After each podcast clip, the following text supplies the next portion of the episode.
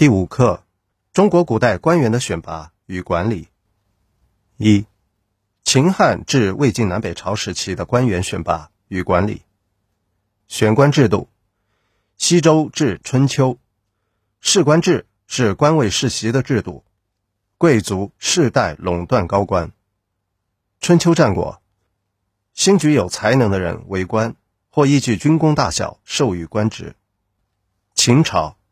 以法为教，以吏为师，即向官吏学习律令而为官，指百姓和一般官吏都向法官、法吏学习法律，加强普法教育。汉代，察举制，选官依据先考察后推举，重点考察被举者在乡里的舆论评价和为官能力，然后推荐为官或提拔任用。分类。常科和特科。魏晋南北朝，九品中正制。一般中正官负责品评和他同级的士人，包括本州和散居其他各郡的士人。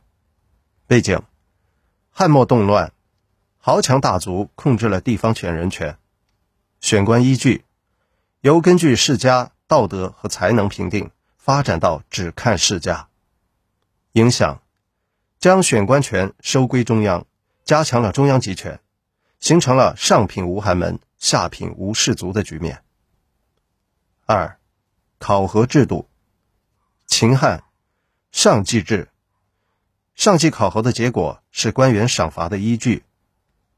魏晋南北朝，门阀士族势力强大，战乱频仍，考核大多流于形式。三、监察制度。秦汉，中央监察体系以御史大夫为首。汉代，汉武帝将全国划分为十三个州部，每州设刺史一人，是维护皇权的有力手段，加强了中央对地方的监督和控制，代表皇帝巡行郡国。知识点：常科与特科。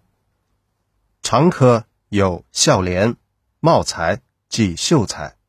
茶廉、光禄四行，常科以孝廉为重，特科中则以贤良方正为最重要，但所有科目都以德行为先，在学问上则以儒学为主。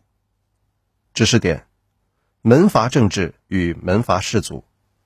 一、门阀政治是中国东晋时期出现的士族与皇权共治的历史现象。是一种在特定条件下出现的皇权政治的常态。二，门阀士族是对魏晋南北朝时期地主阶级中有特殊身份和地位的一个阶层的专称。